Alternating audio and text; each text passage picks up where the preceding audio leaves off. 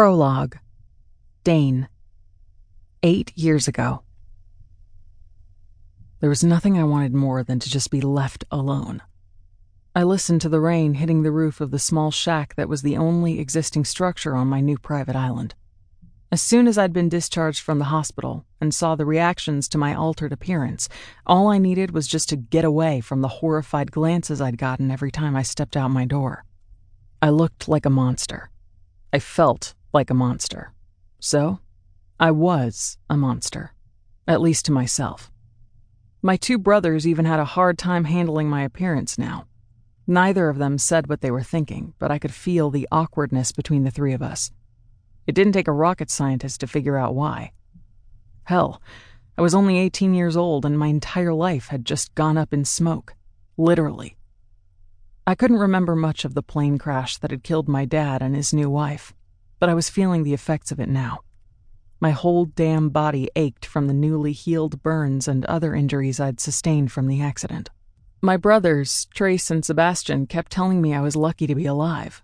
I didn't feel like I'd been somehow blessed to survive the horrific plane crash.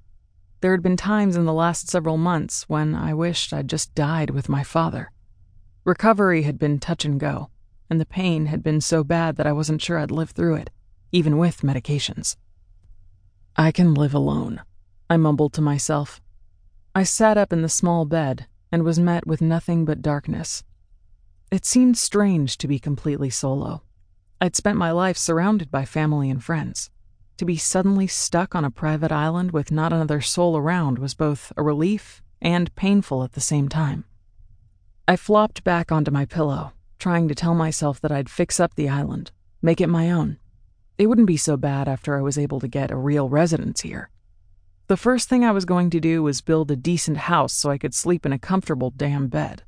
My brothers knew very little about what I was up to, and I didn't feel the need to inform them that the island, well, it needed some work. A house, indoor plumbing, an airport, roads, some kind of studio so I could continue to work on my art. I was disappointed that I'd never been able to attend a university or college. I looked so damn bad that I couldn't inflict my appearance on anyone right now. Before the accident, I'd been accepted to one of the best art programs in the world. I couldn't do it now. There was no way I could handle the piteous expressions of other students on campus every time I tried to walk from class to class. Maybe someday my face wouldn't look so mangled and my body would regain its strength. But right now, I was broken and I knew it mind, body, and soul. At this point, I wasn't quite sure which was suffering the most. All of the pain seemed rolled together until I was just one big mass of agony. I'd purchased the expensive island in the Bahamas as a place to recuperate and try to get my head back together. There would be more surgeries to try to fix some of the cosmetic issues, but in the meantime, I'd have a place to escape from other people. Yeah, I'm running away. Maybe I was also trying to outrun myself. I wasn't sure. My head was all fucked up. I'll be okay. I just need some time. Unfortunately, I'd found out just how many real friends I had after the accident. The only ones who had genuinely been there for me were my brothers.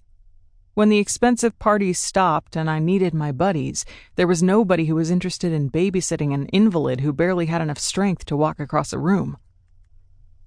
I'm pathetic, I grumbled, wishing that I hadn't needed to leave Sebastian and Trace. I missed them, but they were both involved in their own lives, and I could tell they just wanted to put all this behind them. Unfortunately, the accident wasn't over for me. In fact, I felt like my hell was just beginning.